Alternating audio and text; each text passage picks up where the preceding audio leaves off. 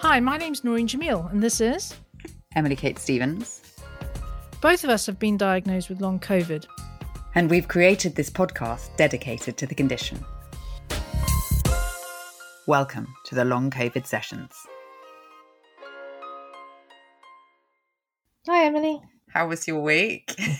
Mine was terrible. Oh, my love. What's been going on? So, as you know, I've had a couple of bouts of viruses, bacterial infections, and some really dodgy antibiotics.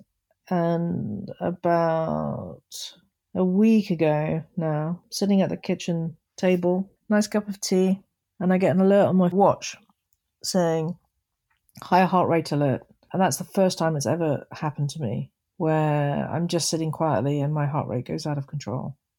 It's quite scary, actually. That's the first time in 2 years since I've been sick that that's ever happened. And could you feel it? I mean, I could. I didn't feel nauseous or sweaty or anything else, but I could feel my heart racing. Yeah. I wasn't really paying any attention to it. Because you wouldn't, because you're sitting down having a cup of tea. You wouldn't expect it, would you? For half an hour, it was at a steady 128, roughly. And then I got up to lie down, and it shot to 175. That was quite alarming. And I've had now a week of full tachycardia every time I move. So I'm back on the beta blockers, and it's calmed down considerably, but the beta blockers have their own nasty side effects. And now what's happening when you go to move around? It's fine. So it's sort of stabilised?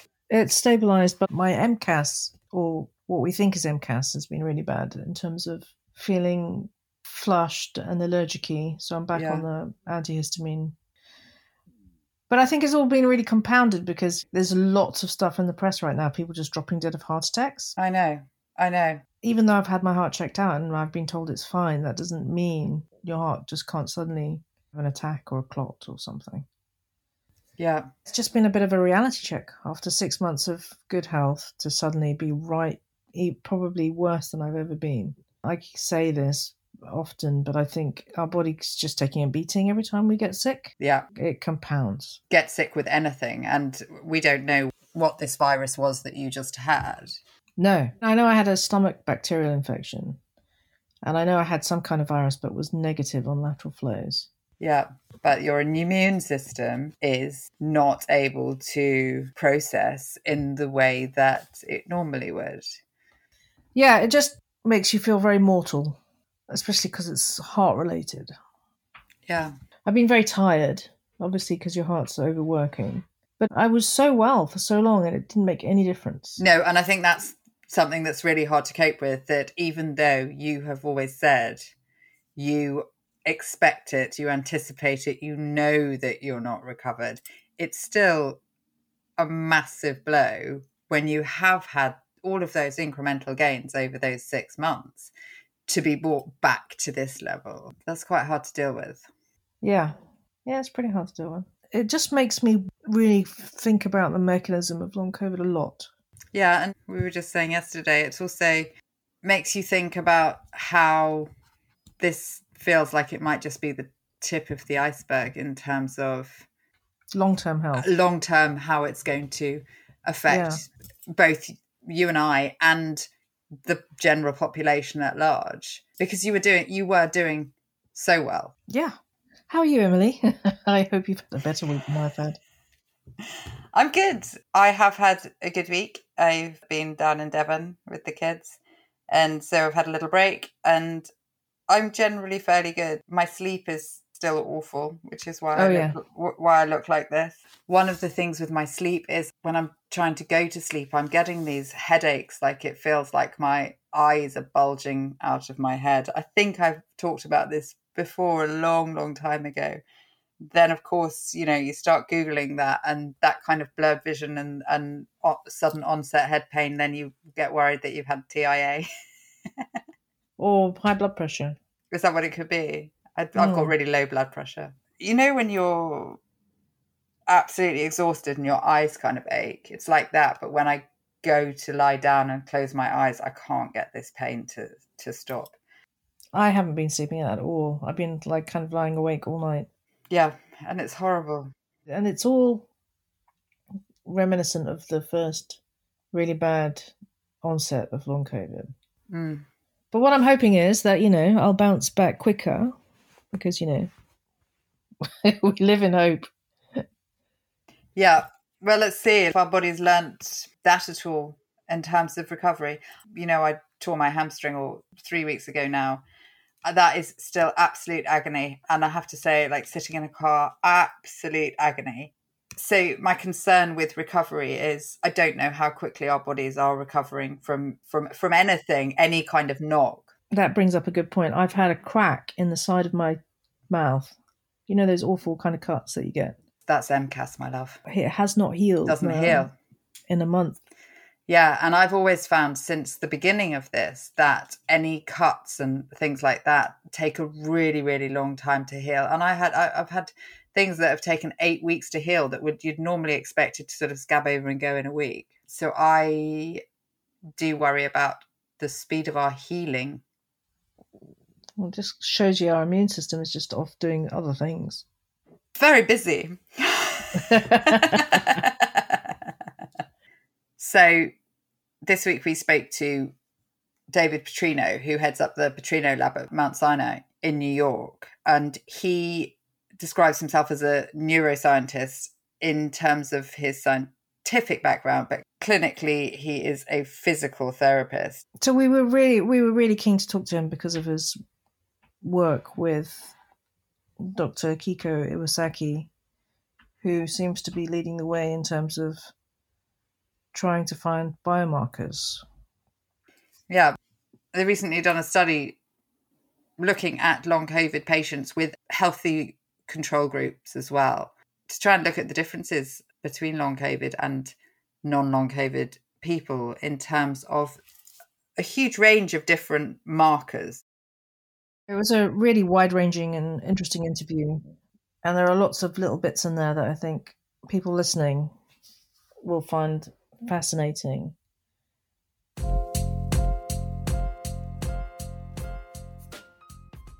Tell us how you first came to work with people or even identify people with long COVID. I think my background is important there because our centres were all about rapid integration of novel technology that makes sense. As such, one of the things that we were doing before the pandemic hit was we had an active remote monitoring program for stroke survivors who had left the hospital. So a patient has a stroke, they enter the hospital, they undergo intensive rehab in the hospital, and then they're discharged from the hospital. And often what happens at that discharge point is we lose a lot of people to follow up, and they can go on to have bad outcomes. They can go on to have a second stroke, or they can go on to fall down in their home. And what we wanted to do was build a model that would keep tabs on our patients and make sure that we're doing everything that we can do to avoid a second stroke. So that program is called Precision Recovery, and we were tracking blood pressure in stroke survivors on a daily basis and making sure that they were doing okay. On a weekly basis, we would check in and we would say, hey, is everything okay? Can we see you move? Can we see you smile to look for things like a facial droop? Simple things to make sure that this individual was doing okay after they left the hospital. March 2020 hit and New York went on lockdown. We were all called to work frontline in the hospital. And one of the things that myself and my colleague, Chris Kellner, immediately noticed was our emergency departments were crammed. Mount Sinai, in fact, had to build tents outside of the Mount Sinai Hospital in Central Park to deal with the overflow of cases that we were seeing. And in many of those cases, the only advice that was being given to people with COVID was, yeah, you have COVID, but we can't give you a bed because you're not sick enough for a bed. So go home and come back if you get sicker. Now, remember, this is March of 2020. We knew nothing about COVID. So at this time, we didn't even know that it caused the loss of sense of smell. It was just a scary virus that was killing people. And so that advice wasn't really comforting. You know, go home and come back if you get sicker. Well, how much sicker is sicker? And when do you want to brave the outside again? We're all front of mind for a lot of patients. So what we did was in the space of 48 hours, we took our program that was for stroke survivors and we changed the app to identify people who were going into respiratory failure by sheer coincidence, we had actually just published a paper showing that by asking a series of subjective questions and capturing a few biometrics, we could identify individuals with chronic lung disease who are about to go into hospital because of a lung infection. We used those questions and we got pulse oximeters and we started handing out pulse oximeters to people. And we followed the precision recovery model. We checked in on people every single day. We checked in on people a little bit longer, once per week. And we kept people out of the hospital. We kept people away from the emergency department unless they really had to go. And then in that case, we made sure that the emergency department knew they were coming. They knew that they had been pre-vetted by us, and so they were streamlined straight into a room if they came from our program. But were those people that were already under your care? No, we just put a phone number out on social, and we said, if you have COVID or COVID symptoms, call this number. No questions asked, we'll take care of you. And so we launched that program March 16th, and by the end of March, we had a few thousand people on the platform. And by the end of April, we had a cohort of people, but probably 15% of the people on that app, they just weren't leaving the app. Most people, they'd report their symptoms for 3 or 4 weeks, and then they would say, okay, I'm fine. Thanks for all the help. Yeah, see you later. Off they went back to their life. But there was this group of individuals, about 15%. They were staying on the app, but they weren't reporting acute COVID symptoms anymore. They were talking about fatigue. They were talking about cognitive impairment. They were talking about post-exertional symptoms. The grocery delivery man handed me my groceries. I walked up the steps.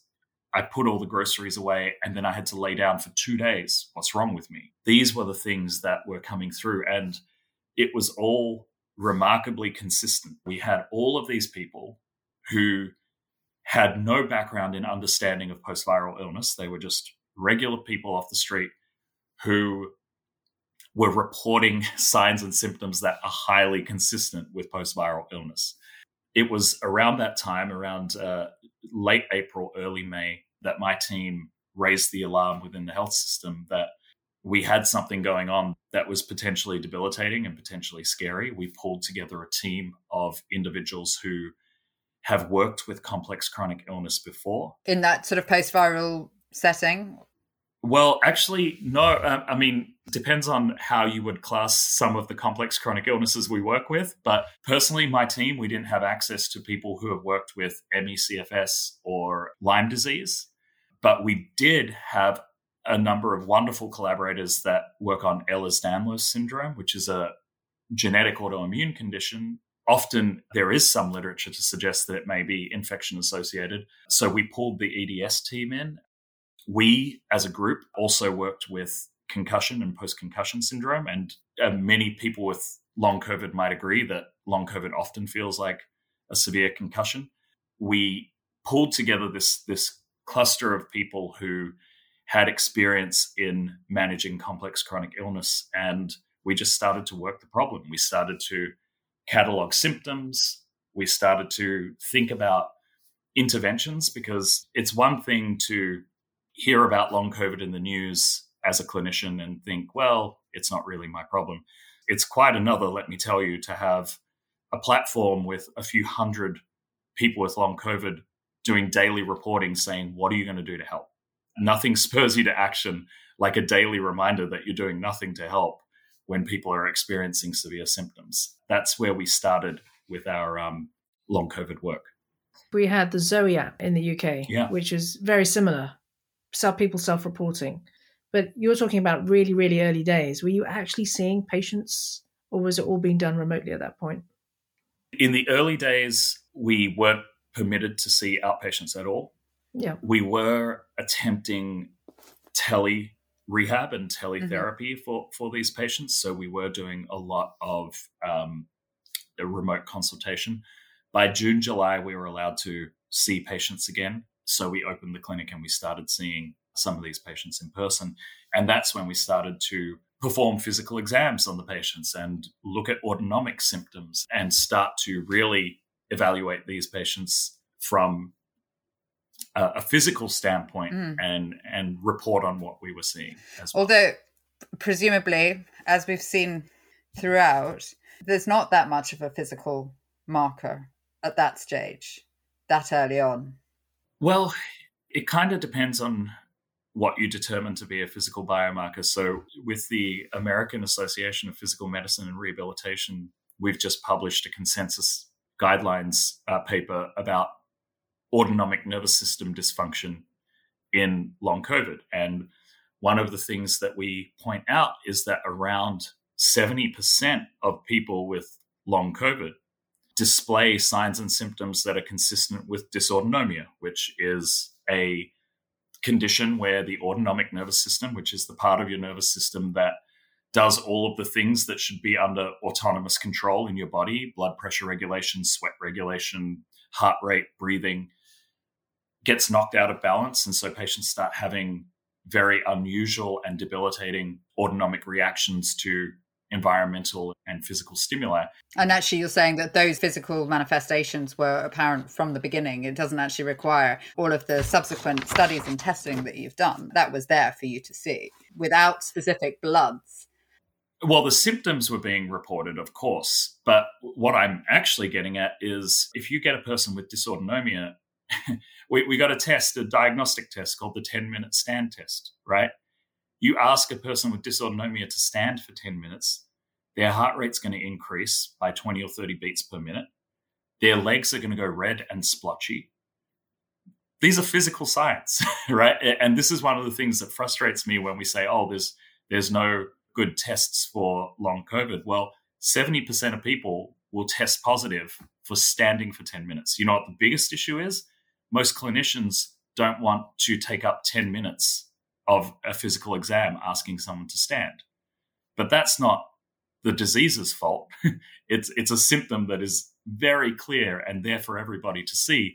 That's our health system's fault, telling us that we need to rush patients in and out of a clinical setting. Yeah, and also the healthcare system's fault that that is not necessarily classified as a marker when people are having all of their bloods coming back normal. Well, true. This is the other thing that I have been advocating for very strongly is patient-reported outcomes are incredibly well-respected, speaking in America, by groups like the Social Security Administration, who determines who goes on long or short-term disability, as well as insurance companies who determine what they will and will not pay for.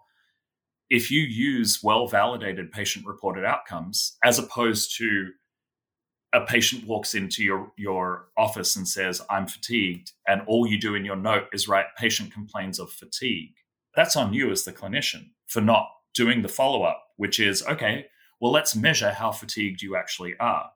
And then in 3 months, let's measure it again. The point about these instruments, these patient-reported outcomes, is they have been used in drug trials to approve drugs for fatigue, for post-exertional symptoms, for high heart rate, for shortness of breath.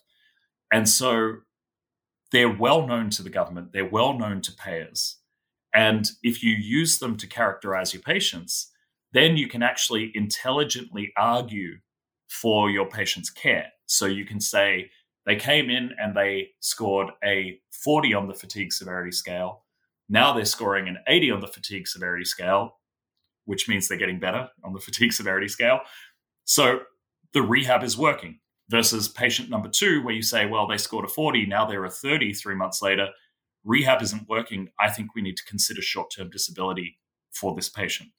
And so these are the sorts of conversations that we as providers should be having. You describe it as being patient-reported outcomes, but actually what you're saying is it needs that validation by the clinician. I've read that you saying the first thing is that everyone should be believed. So the clinician needs to believe the patient, but they then need to validate it somehow to then get it into the system. Yes, to be clear on this, there is believing your patient, of course, and everyone must be believed. Everyone walks in the door and says, here are my symptoms. Why on earth would you try and doubt those symptoms? It makes no sense. So someone comes in and says, these are my symptoms. The first thing you do is you write down all the symptoms. The next thing, as scientists, because clinicians are supposed to be scientists, we all have scientific degrees, you measure the intensity of those symptoms. And so actually, this is one of the things that I found the need to be very clear on. because people say, oh, so you're using these metrics to diagnose long COVID. No, the diagnosis of long COVID is a clinical diagnosis. A patient comes in and says, I had COVID on this date, and 4 weeks later, I started developing these symptoms, and now 6 months later, I still have these symptoms. Me as a clinician, I say, okay, those are symptoms that are consistent with long COVID, and it is related to an initial SARS-CoV-2 infection. You have long COVID. I'm comfortable diagnosing you with long COVID. However, then the next step is let's measure how bad these symptoms are. Let's understand the intensity of your symptoms. Let's understand the symptom burden that these symptoms are placing on your life so that we can understand if our treatment approaches are doing any good. Because what we need to do is attack each symptom one by one. And if we're moving the needle on these symptoms, great, we keep doing what we're doing. If we're not, we quickly change to another strategy so that we're doing our best to alleviate the symptoms that you're experiencing as quickly as possible, because these are terrible, painful, and debilitating symptoms. And so that's where measurement becomes crucial. It's also education. We've had, I'd say a good 2.5 years now of knowing about long COVID, but people are going to come in and say, okay, I'm fatigued, I've got tachycardia, I walk up the stairs, my heart rate goes to that. Well, you're going to be funneled then off to a cardiologist. Cardiologist is going to look at you and says, your heart actually is fine. You take these drugs, off you go and see how you are. But as we know, these symptoms are not because of the muscle itself, but because of this dysautonomia. It's really hard. It's like we've almost skipped a whole year of investigations when we talk, because those first initial people complaining about long COVID, or what we know now as the syndrome or this collection of symptoms, is that it took a long time to get to this point that we are now speaking about. Mm-hmm. And still, there are not enough doctors and physicians like you who actually think that this is something post-viral. Yeah, it's a challenge, and it's an educational challenge. One of the things that we're working on in the background within our lab is actually just building curriculum materials for medical schools, because as I've learned in all of this, there is no part of the medical curriculum that deals with infection-associated complex chronic illness. So you just don't learn about it. You learn about ME/CFS peripherally, and the learning that you do get about that is not particularly kind and is rife with sort of gaslighting language. You learn about Lyme disease, but it's kind of a big shrug of, yes, this is terrible and ticks cause it, but we don't know how to treat it. You learn about each of these conditions in isolation, and you learn very, very little about it, and you kind of glossed over it. You don't need to worry about this unless you want to be a specialist in it. So I think education is key. I think we need to just disrupt the whole curriculum. And it's not just in med school. You need to actually be re-educating people who trained 30 years ago. 100%. And I know that you're trying to do that as well. Yes. This is something actually we can do faster than curricular changes, because curricular changes take time and need to be accredited by the AMA. We have continuing education courses that we are actively trying to get out there to clinicians. The challenge there with the continuing ed courses is the clinicians themselves have to want to sign up for them. I certainly am bumping into clinicians who are saying, oh, well, it's just burnout, isn't it? Or it's just psychological isolation, the pandemic, et cetera, et cetera. And it's a very challenging thing to have to deal with and sort of manage when you're hearing clinicians really missing the point. Yeah, from the medical profession. Also, the other one is, and I know that you have strong views on this as well, deconditioning. They say it's just that you're deconditioned. I'm not deconditioned. Yeah, I had a fairly drawn out argument with a clinician about this with one of their patients, where the patient clearly had long COVID, and the mental gymnastics that the physician went through to avoid saying that this person had long COVID was staggering to me. First, it was that because the patient is obese. Then it was the patient is just old. Then it was deconditioning, despite the fact that the patient had an asymptomatic case of COVID, acute COVID. So I was like, but where's this deconditioning coming from? The acute COVID was confirmed by antibody, but otherwise the patient didn't even know that they had it. So why do you think people do that? Because I think that when something that is outside of their experience comes along, there are a lot of people that don't have a level of openness to new ideas. They have a high level of uncertainty intolerance. They've built up their ego and their self-worth on this idea that they're a great doctor and they can fix people. And they can fix people and they know what's what. And then something comes in that is completely alien to their experience. And the most natural approach to that is, well, this person must be faking it. Blame it on the patient. 100%, and I find it fascinating because I really approach everything clinical from the standpoint that we don't know anything and it's a miracle that people get better. And so when something new comes along, I'm like, okay, well, yeah, this makes sense because the body is complicated and we're going to really have to struggle to figure this out. This is part of the reason why people with long COVID really, really would like a biomarker, because then we can, that makes it legit in kind of traditional speak for them to be sick. Because they do come across people all the time dismissing their symptoms. And I have a great example because I see a really, really top cardiologist in the US, probably in the world, at the Cleveland Clinic. And I saw him last year and I saw him this year. And last year he said my heart was fine. I have long COVID. My symptoms are mostly cardiac. And he was like, no, good news. Your heart's perfect for your woman of your age, et cetera, et cetera. This year, my stats were even better, even though I'm still displaying all the symptoms of dysautonomia. And he had sympathy for me this year because he said, I had COVID and now I kind of get it. And I'm looking at him, I'm thinking, you're one of the top doctors in the world and you still don't know anything about this. Mm-hmm. And that for me is like, if you're looking at the top 1% in any field and they're still not knowing about it, it would be great to have a biomarker. It doesn't give much hope for the lower down. No. You've recently done this study that has looked at a huge range of potential biomarkers. Can you tell us the highlights of, I have read the study. Yeah, we've read the study. But for our audience, could you explain the top line of what that reveals in terms of biomarker? Yeah, absolutely. I would first preface with that was a really wonderful study that was a collaboration between Mount Sinai and Yale University. And it's been an absolute career highlight to get to work with Akiko Iwasaki, who is just the most wonderful collaborator and incredibly brilliant as well.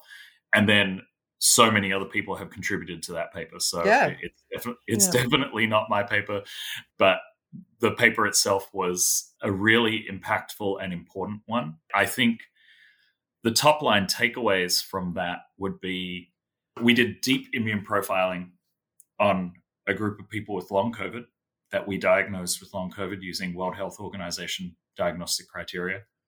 A group of people who had had COVID said that they had fully recovered from COVID and passed a brief screening of ours to ensure that they didn't have persistent symptoms that, although they didn't consider to be persistent symptoms, actually were. A brief aside on that was we actually had to throw out about 50% of our cohort in that group because they were experiencing persistent symptoms, so they failed the screening exam. It's so interesting, isn't it? Because so many people that Noreen and I speak to, having eventually been diagnosed with long COVID, you go, that thing that you've got going on, you've got long COVID or it's a residue of the COVID. And to be clear, we didn't diagnose these folks with long COVID. We just said, sorry, this is something we would consider to be a persistent symptom. If you'd like a doctor's appointment, we can arrange for that. But the fact that you no longer exercise 4 months out from your acute COVID infection because exercise makes you feel unwell is a flag for us. So we're not going to let you be in a control group of people without long COVID. So that was the first control group. And then the second control group, which is an incredibly rarefied control group now. I was so impressed you'd found them. Well, we started early. That was the good thing. But individuals who had never had COVID. And you confirmed that with antibody testing. We confirm that both with antibody testing, which many of us would know is somewhat flawed at this point because of the level of seroconversion. Yeah. So we did the best we could. So to their knowledge, they'd never had COVID. They didn't have the N antibodies associated with COVID. And they also passed the same screening exam that the first control group got. And in that cohort, only 2% failed the screen rather than 50%. So, you know, interesting difference. So that was our cohort. And then we did some deep immune profiling where we looked at autoantibodies. We looked at B cells and T cells and exhausted B and T cells and activated B and T cells. We looked at enterovirus reactivation or evidence thereof. We looked for evidence of circulating spike proteins that might indicate viral persistence. We looked at hormone levels, things like cortisol. Lots and lots of things to look at. I think the first big takeaway from my perspective was there was no singular biomarker because, as we've suspected for quite some time, long COVID is a big blanket diagnosis. So there are many different pathobiological processes causing the different symptoms that people are experiencing. However, if you took the big candidates, so evidence of viral persistence, evidence of immune dysfunction, evidence of enterovirus reactivation, hormone levels, and built them into a machine learning classifier using the blood biomarkers that we got from people with long COVID, we could differentiate them from people without long COVID with 96% accuracy. So that was a very good sanity check for, okay, no matter what is causing the symptoms, and with the understanding that it could be different things in different people, when you take this whole panel of blood tests together, we see clear differences in the long COVID cohort versus the not long COVID cohort. So from that, are you saying that you potentially think that there are four different genres, four different subtypes or mechanisms of long COVID? I mean, there could be even more. But those are some that you've identified? Those are some we've identified. We hope to start some work with Resia Pretorius to look at microclots in people with long COVID, so vascular and endovascular pathology, because I think that that is another important driver of symptoms in people with long COVID. We've spoken to Resia. We've spoken to quite a few people about the microclotting, and we'd be very interested to hear what you come back with, because to Noreen and I, it still feels, we're not scientists, but it still feels like it's potentially a byproduct or something that has been created by the long COVID, but whether it is a mechanism in the same way as the potential autoimmune dysfunction, we remain to be convinced. Oh, yes. I think that my take on it would, and we have a lot to learn, but yeah, you don't clot for no reason would be my general, very, very lay response to that. So there's definitely something underlying that would cause the clotting. That would cause the clotting that needs to be addressed. However, I also think that in many cases, what we may also see is that individuals had that initial cytokine storm or initial extreme immune response, their body formed the clots. Their body's no longer forming microclots, but you still have these circulating fibrin microclots that are causing persistent symptoms and will continue to cause persistent symptoms until they're cleared. So I think that there certainly in some cases could be there was an acute response and now you have vascular pathology that is suboptimal that needs to be corrected. And once it's corrected, you're free and clear, because I can say that I've certainly seen some individuals just respond very well to some sort of anticoag therapy. Okay.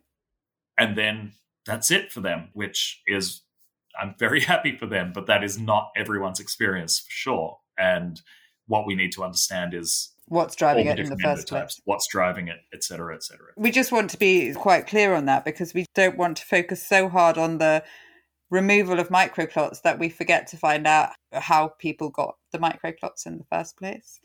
I would agree entirely with that, yeah. So in terms of the other things that we talked about, these have been coming through, what, for maybe 6-8 months now. We've been talking to various people about these different drivers. Yeah. We've talked to various people about T cells, and I know that you talk about CD4 and CD8 exhaustion, which is something particularly interesting to Noreen. Yes. Because it's actually something that she's had tested. Could you tell us a little bit more about what you're saying and what that means?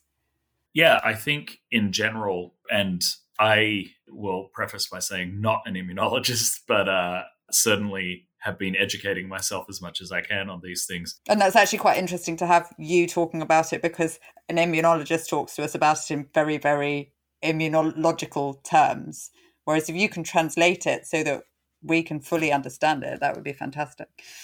I think I'm going to keep it fairly simple, because fairly simple is what I understand. But, you know, and Akiko would do it justice. And so effectively the CD4 and CD8 T cell, especially the activated T cell finding and the exhausted T cell finding, in general, what this tells us is that the body is fighting something. So the body is fighting an ongoing infection, or the body is mounting an immune response to something that is there or not there, but it is mounting an aggressive immune response. And the exhausted part is that the immune system is starting to get overwhelmed. So we're starting to really stress the immune system because it's been active for so long. And the level of activation of the T cells that we're seeing gives us an indication of the inflammatory cytokines that are being produced. So we're seeing a lot of IL-6 being produced, a lot of IL-4 being produced. What I said earlier about this paper, and what I hope everyone takes to heart, because often when you produce a paper like this, everyone expects it to be the thing that explains everything. But this was a hypothesis-generating paper. This was not an answer to life, the universe, and everything paper. And so what I hope is that now at least 20 or 30 different labs start following each of these leads in more detail. We certainly are with Akiko and team. But we also have other papers that we're getting ready to publish that shine a light on some other things that I think are important in long COVID, such as mitochondrial dysfunction and just general brain structure and function that might be leading some of the things that we saw in our hormone levels. So yeah, the T-cell finding really points us toward a confirmation that in a large proportion of people with long COVID versus their non-long COVID peers, we're seeing the immune system being highly active and working to the point of exhaustion. So we're fighting something. But that's slightly different to another hypothesis, which could be that SARS-CoV-2 actually destroys your immune system in a similar way to HIV. Because, for example, my CD4 and CD8 cells are almost at HIV level, that low. Yeah, I think that this is where we need to think about all the different endotypes. And also understand that we took a kind of rarefied cohort of patients in that we really captured a group of people that had no comorbidities that really struck out at us as, maybe we should include this person because they already have a pre-existing autoimmune disease or Ehlers-Danlos syndrome, or we pulled all of those people out of the cohort because we wanted to make sure we were getting pure long COVID, people who were previously healthy, got COVID, and now had a debilitating illness. But I think we also need to make room for the fact that there are people who either had a latent autoimmune disease that they didn't know about or were heading toward an autoimmune disease. They had pre-autoimmunity, and then they got hit by the virus, and the virus accelerated that illness because that adds a layer of complexity. That this is why the biomarker for long COVID is such a challenge, because you do have this. You have people, even ME/CFS, you have people who had non-COVID triggered ME/CFS, and now they got COVID and their ME/CFS got much worse. Do they have COVID triggered ME/CFS, or do they just have a significant flare or a progression of their non-COVID ME/CFS? These are questions we need to ask. We are now, thanks to a lot of mentorship from the ME/CFS community, we're now actively adding ME/CFS cohorts to all of our studies so that we can compare and contrast. But in this study, we tried to avoid anybody who had a pre-existing comorbidity that could have changed their numbers in a way that was unpredictable for us. And we still got an incredibly diverse response. So this has been part of the challenge. What's interesting with that autoimmune response and the comorbidity is, I would say, and Noreen would say, that we didn't have a pre-existing autoimmune condition before we got long COVID. However, we both always had allergies. There are certain things like that that, I don't know if you saw it in your groups, but perhaps those do suggest that we had an underlying autoimmune condition. Are those the sort of things that you are using to suggest that we had an undiagnosed autoimmune condition? You do have eczema. I have eczema, which is autoimmune. So not that any dermatologist treats it like it's autoimmune. No, and when I was a kid, I had psoriasis. Mm-hmm. Yeah. Maybe this is why people like us tend to, our systems have just been given an onslaught of this virus and then that's it. Yeah. And I think that this is a reasonable theory that we really need to look into. Amy Prohl from the PolyBio Institute, she talks about this idea of the successive hit theory. You've got this immune system that can fight anything, but if you keep hitting it with things, dysfunction will start to occur. Although we haven't proven it yet, I do think that there is a far greater opportunity for individuals to develop long COVID symptoms if they had this challenging medical history of extreme allergies or psoriasis, eczema, other things that could have been autoimmune. I also know that if you talk to someone like Meta Deerberg, who runs the company MyMe, which has been coaching people with autoimmune diseases for years, well before COVID, she's incredibly knowledgeable just about the fact that many people with a severe autoimmune condition like lupus will go from being perfectly healthy, living their life with no limitations, to starting to feel non-specifically unwell, having perfectly normal blood tests, but already feeling the symptoms, to which an experienced rheumatologist or an experienced immunologist will say, this is pre-autoimmunity. Your blood tests are within normal limits, but starting to look slightly abnormal, but not abnormal enough for us to be able to diagnose Sjogren's or lupus or any of these, or Hashimoto's, but you're starting to tend that way. And then there'll be this event that pushes you into full autoimmunity. And so I think that just understanding that there's so much complexity and there's so much nuance to this as we're exploring it is important. I mean, this begs the question, as we are living with COVID and people are having it multiple times, does the body then become increasingly at risk of developing long COVID?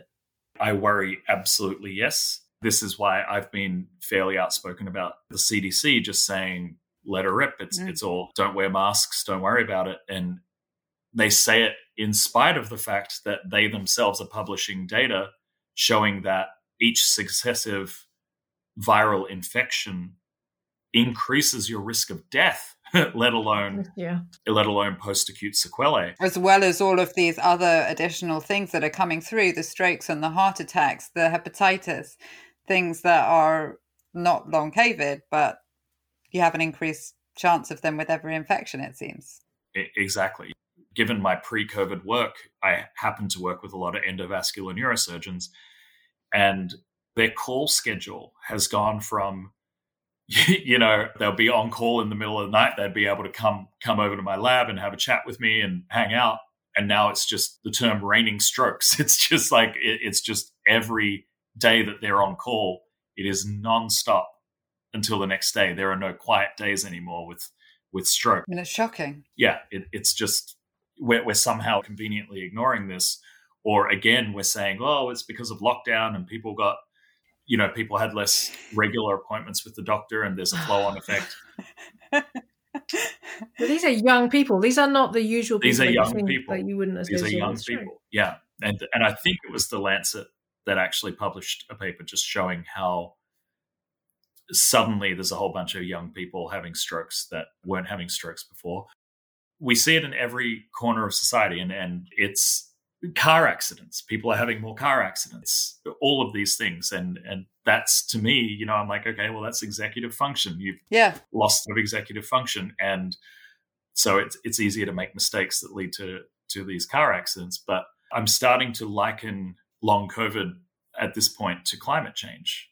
It's just like people, wow. People have made their camps and they will say anything to deny that it's happening. So it's like, yeah, Florida gets washed away in a once in 100-year hurricane. Find some ways to justify it. No. Well, it was going to happen eventually. And this is the same thing. It's just like, as we're facing a mass disabling event, we're facing an event that already is affecting 7.5% of the US population at least. We know it's progressive. We know that people are resigning from their jobs and not getting new jobs. We know that unemployment rates are going up. We know that people are increasingly reaching out to the Social Security Administration for benefits. And yet people who don't believe in long COVID are saying, oh, well, it's because no one wants to work and they're lazy. And as a 44-year-old woman, I have been told that a lot of my long COVID symptoms are perimenopause. Now, I didn't have any of these things before I had COVID.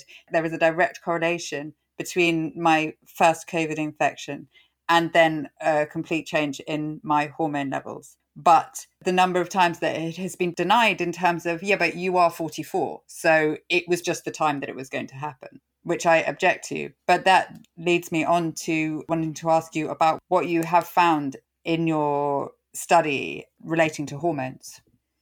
Yeah, so the big finding that everyone got quite excited about was the morning cortisol finding, that there was this huge difference between morning cortisol in people with long COVID versus people without long COVID. What is morning cortisol? So cortisol, it's a stress hormone. So it's usually if someone stresses you out, your cortisol levels will rise up. But also it's good for two things. It's good for fight-flight responses, so getting your body ready to take on a challenge. It's also very good for waking you up in the morning. So you wake up and you're drowsy and then your cortisol spikes, which makes you a little bit more alert. And then you get on with your day and your cortisol tips that down. And you have a whole pattern through the day whereby it keeps you as alert as you need to be. And then it starts to drop off in the evening so that you can easily get to sleep. So it affects your adrenal response as well, does it? You're saying it affects your sleep. It affects your, as in going to sleep, it affects your waking in the morning. And does it also have an impact on your inflammatory response? It does, yes. It's actually an anti-inflammatory, so it can help curb inflammatory responses. It also has, an effect on your ability to operate in stressful situations, because in a stressful situation, your cortisol levels will rise up in a controlled way to give you whatever your body needs in terms of resources to handle the stressful situation. So it does a lot to do with alertness, ability to handle stressful situations, and also then managing inflammation afterwards. Now, do you think that people's cortisol levels have been affected by the COVID? Or do you think that the people who have long COVID had an issue with their cortisol levels before they contracted it, which is why they've not been able to get themselves better? I will say that this finding in the study, we're in the process right now of doing a follow-up study in hundreds of people with long COVID to look at how their cortisol levels change across 2 days. So we're doing what's called a diurnal cortisol study, where we'll look at 10 time points per day of cortisol levels in people with long COVID, because this is what we need to understand next. We need to understand, are people with long COVID cortisol deficient and therefore they need cortisol? I don't think that's the case. The reason I don't think that is the case is because if that was the case, long COVID would be over like that, because you just give people with steroids. And you haven't seen an impact from the steroids, have you? Exactly. Some people have an improvement with steroids, but no one's getting cured of their long COVID with steroids. Just to recap, your findings showed that people had low levels of cortisol. That is correct. Right. Low levels of cortisol in the morning in the long COVID group. Because obviously, the Twitter sphere is this massive bubble, but it does give a lot of anecdotal stories. And both Emily and I had this. I would wake up in the morning in that fight or flight response, like heart racing. That would actually assume that our cortisol levels were quite high at that point. Yeah. That's gone away now, because obviously our symptoms tend to change. They have changed over the last 2 years. Yeah. So we've got now different symptoms to what we had 2 years ago, but I did go through a period of waking up feeling this fight or flight response. And Emily used to have it during the day, didn't you? Oh, it's like the feeling of anxiety, but I don't have anxiety, but it's a very physical sensation. Mm. Which points me in a direction of like hyperadrenergic POTS, where you start getting a lot of bursts of adrenaline. Yeah, and I was stuck in this fight or flight mode for so long. I didn't sleep for about 18 months. But it's so interesting the way that all of the hormones seem to have interacted and knocked each other out. Also then leading to, you know, serotonin depletion, or I don't know how they all interact, but there's definitely been a massive knock on the endocrine system. Yeah, and this is something we're exploring now. My urge is let's not make too much of the cortisol finding just yet until we've understood what happens to people's cortisol through the day, because ultimately to me the big takeaway from the study was when you aggregate all the blood biomarkers, we see a difference between the two groups. The cortisol finding happened to be the one that popped. It really did get pulled out by the media, didn't it? Because when I then read the study, I thought, but this isn't any more prominent than any other finding within the study. Exactly. And if we had pulled a different 100 people, maybe the CD4, CD8 T cell would have popped more prominently than. Yeah. So this was a study of about 215 people, right? Then 99 had long COVID. And then the rest others did not. Yeah. And so for me, what was really interesting was the fact that in addition to being able to classify the difference between COVID and not long COVID with blood biomarkers, we could also do it with symptom reporting. And then when we looked for the level of agreement between the two groups, so does the machine learning algorithm that is pulling out people and saying you have long COVID because of your blood, is that algorithm selecting the same people as the machine learning algorithm that's saying you have long COVID because of your symptom presentation? And the answer was yes. The answer was the symptoms are matching up to the physiology. And so I think the big learning there is, of course, we're looking everywhere for a physical biomarker. Patients are walking in and saying, these are my symptoms. Right now, while we're looking for the biomarker, that's all you need, because it's agreeing with this biomarker that costs us a few $1 million to run. We just need to keep pushing this very frustrating message of just listen to your patients. They're telling you what's wrong. And let's focus on just believing people as opposed to gaslighting them. So if we've basically got a syndrome, which means that every patient then would have a specific program to make them better rather than one magic bullet, right? 100%. If there's a takeaway message, never believe anyone who's saying that they're curing everyone with the same treatment regimen, because that person is selling snake oil. There is, we already know that there is no one cure to long COVID. Everyone in the long COVID community knows it, and yet there are still people out there trying to pitch their one supplement or their one medicinal or their one device that is curing all of long COVID. That's nonsense. There's at least 10 or 15 mechanisms that we're chasing right now, and each one needs a precision approach, and so do all of our patients. And that's the way medicine should be, ultimately, is the person in front of you as an individual. They bring their own individual immune history and circulatory history and cardiac history, and in a complex chronic illness like that, each of those factors needs to be treated with a precision and personalized approach.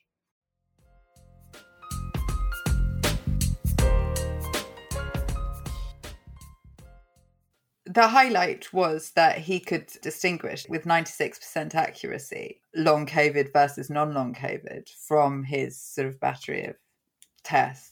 That was really his highlight, that he felt like the identification, not in terms of one biomarker, the identification of the multi different subsets of long COVID could be identified.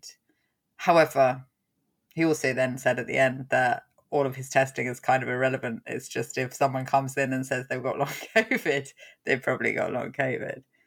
This kind of needs to be done on symptom basis rather than via millions of pounds worth of testing. I think the upsum is that we've talked to now some of the most up-to-date and cutting-edge researchers in long COVID, and the most intelligent of them will all say, we know this, this, and this, but it actually, we don't know anything. And those same people have all said, you've got to listen to your patient. At the moment, that's still pretty much the only guide. Yeah, so it really comes down to the individual doctor, right? Yeah. What are they willing to listen to?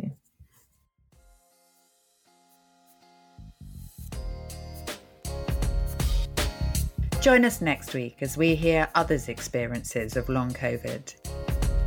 Share your stories and questions at tlcsessions.net. Follow us on Twitter and Instagram for the latest updates. And if you found this interesting, please do subscribe.